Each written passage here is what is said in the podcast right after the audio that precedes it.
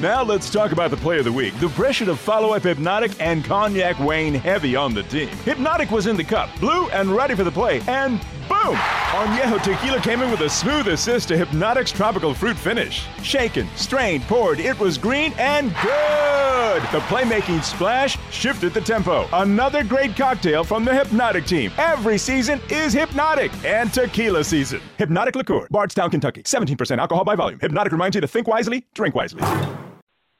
Blog Talk Radio.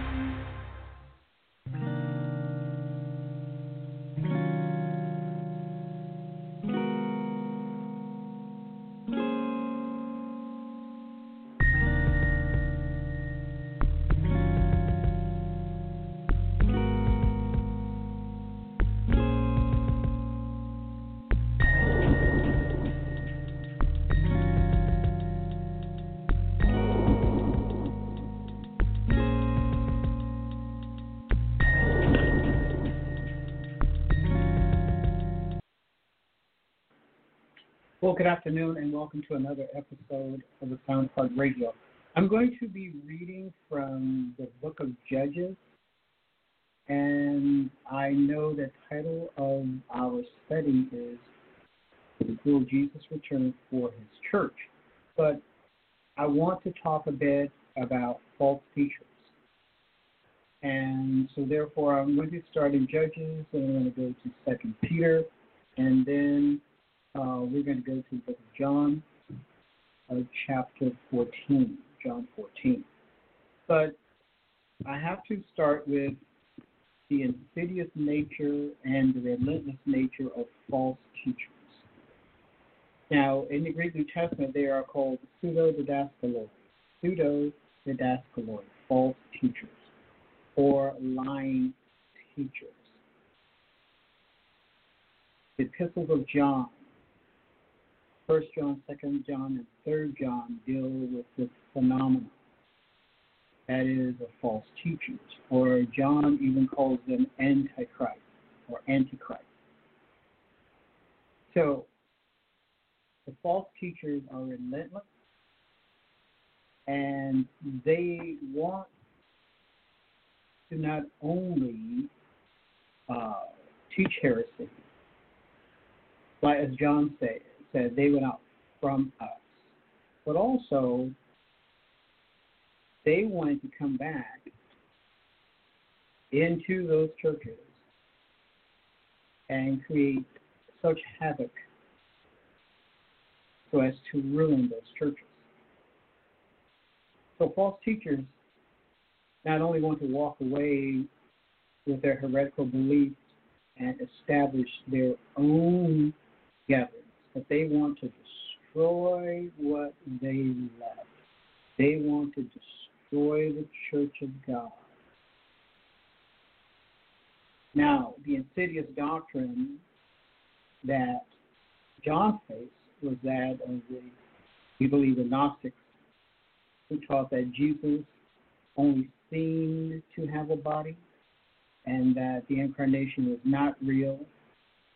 There was one false teacher who said that the Aeon, A E O N, the Aeon Spirit of Christ came upon Jesus and he was baptized in the Jordan and left him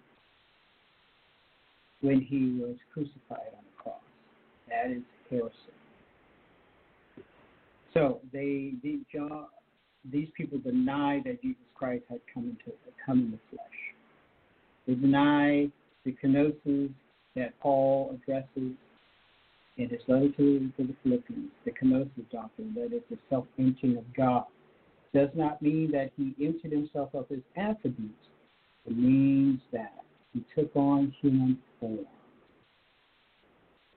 And so it is called the kenosis. We have the kenosis, then we have the Holy Spirit uh, with that holy thing as we read in the KJV text, deposited into the womb of Mary. And so we have the virgin conception, which results in the virgin birth of Jesus. The virgin conception, then we have the virgin birth. And so we have the theanthropos, we have the God man. Now you see why these, this doctrine is attacked so by false teachers. And the doctrine of the resurrection of Christ, the Anastasis Nekron. The doctrine of the resurrection is also assailed. Why? Well, these are pivotal to the faith. As Paul says in 1 Corinthians 15, then if there's a resurrection, uh, we are found to be false witnesses unto God, and we of all men most miserable. So I want to read to you from Judges chapter 2, which reads, verse 10, quote, After that whole generation had been gathered to their fathers, another generation grew up who knew neither the Lord nor what he had done for Israel. Then the Israelites did evil in the eyes of the Lord and served the Baal. Took the Lord, the God of their fathers, who had brought them out of Egypt. They followed and worshipped various gods, or Elohim, because the I am on the word Elohim is plural. And worship various Elohim of the peoples around them. They provoked the Lord to anger because they forsook him and served Baal and the Ashtoreth. In his anger against Israel, the Lord handed them over to raiders who plundered them. He sold them to their enemies all around, whom they were no longer able to resist. Unquote. I want to stop there because I want to show you that what this is a result of disobedience to the known will of God. In chapter 1, we read that, uh, verse 17, then the men of Judah, quote, then the men of Judah went with the Simeonites, their brothers, and attacked the Canaanites living in Zephath, and they totally destroyed the city. Therefore, it was called Hormah. The men of Judah took Gaza, Ashkelon, and Ekron, uh, each city with its territory. Unquote. Now, they were to do this according to the will of God. But I want you to notice a pattern that fits in that people got settled in the hill country. Uh, and they were able to do so uh, because of slaked lime. Slaked lime was used to line the pits so that they can have water which allowed them to live in the hill country. And the people around them had uh, chariots which could not negotiate uh, the terrain of the hill country. So God preserved and protected his people with water, and uh, so and also their enemies were not able to use chariots against them.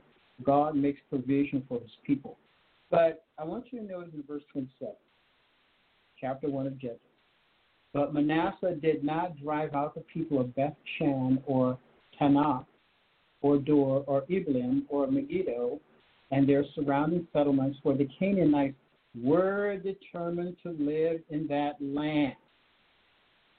When Israel became strong, they pressed the Canaanites into forced labor, but never drove them out completely. Unquote. Now, the time period in the book of Judges 1200 to 1050 uh, BC. The time period uh, covered here is the beginning of the Iron Age, 1200 to 1000 BC. And I want you to see what the people of God were doing or what, uh, what they did not do. They disobeyed God. God never told them to allow the indigenous uh, people to live next to them or settle in. We read that the Canaanites were determined to live in the land, but God had given his people power so that they could drive them out. Why? Because they were purveyors of false doctrine and false teaching. There was compromise in the attitudes of the people of God. Verse 29, quote, Nor did Ephraim drive out the Canaanites living in Gezer, but the Canaanites continued to live there among them, unquote. And so you see this pattern of disobedience, the pattern of disobedience ushers in what? Compromise. And so false teaching seeps into the body politic. So they do not, because the people of God are what? They're, they're in disobedience, and so therefore they will be defeated. They live in defeat. They accept defeat. Now, when we go to Second Peter, the false teachers, chapter two, we read Second Peter chapter two, verse one, that there were false prophets also among the people, even as there shall be false teachers among you, who privily shall bring in damnable heresies, even denying the Lord that bought them, and bring upon themselves swift destruction. Unquote. Notice, false teachers always what? Always introduce heresies, heresies, false teaching, or uh, teachings that are against orthodoxy or straight cutting or straight teaching. Verse 2, quote, And many shall follow their pernicious ways, by reason of whom the way of truth shall be evil spoken of, unquote. Remember, Jesus said, Broad is the way that leads to destruction, and many there be that go in thereat. Now, this is the question that the false teachers pose to the people of God. This is 2 Peter chapter 2, verse 4. So let me start verse 3. Knowing this verse, quote, knowing this verse, that, that there shall come the last days scoffers, walking after their own lusts. Another word for false teachers, scoff, scoffers or trifling ones, literally, trifling ones. And saying, Where is the promise of his coming? For since the fathers fell asleep, all things continue as they were from the beginning of the of, of the creation. Unquote. So then Peter does not release them from their culpable ignorance. Verse 5, quote, For this they willingly are ignorant of, that by the word of God the heavens were of old, and the earth standing out of the water and in the water, whereby the world that then was being overflowed with water. This word overflowed means to dash down or to wash away. Perished, unquote. Verse 5 tell us, tells us that they are willingly ignorant. Therefore, this is culpable negligence on their part. And God is going to hold them accountable for their culpable negligence in their arrogance. They believe that they can get away with this type of behavior. Every word of God is pure. Please read Psalm 7. The word of God is alive and powerful. Please read Hebrews 4. Read about the word of God. So now we go to John 14, verse 1. Quote, Let not your heart be troubled. You believe in God, believe also in me. In my Father's house are many mansions, or it should be many dwellings. In my Father's house are many dwellings, not mansions. If it were not so, I would have told you, I go to prepare a place for you. Have that certainty in your heart. And if I go, or and since that word if should be read since, and since I go and prepare a place for you, I will come again. I will come again and receive you unto myself, that where I am, there you may be also. Quote. Notice the words of Jesus. We are beset and we are surrounded today by violence and liars. Those who lie to you use violence toward your person. Liars use verbal violence toward you and upon you in order to hurl your spirit into anxiety, ruin, and misery. Do not allow, don't, do not absorb their stuff. You need the armor of God. Please read Ephesians 6. Put on the armor of God. You put on the armor of God and never take it off, you will be able to take a stand in this evil day. And these people will not make you sick. They will not make you anxious. They will not make you depressed. You will be able to stand as a child of God, understanding what is being done to you and why. The enemy is assaulting you. And the enemy wants you depressed. He wants you angry, angry and miserable and hurt. Go to the Word of God, learn God's Word, learn God's Word, learn the Word of God so that you will have hope. In the Bible, the word hope means constant expectation toward the future. Good afternoon. My name is Dr. Josiah Rich. God bless you.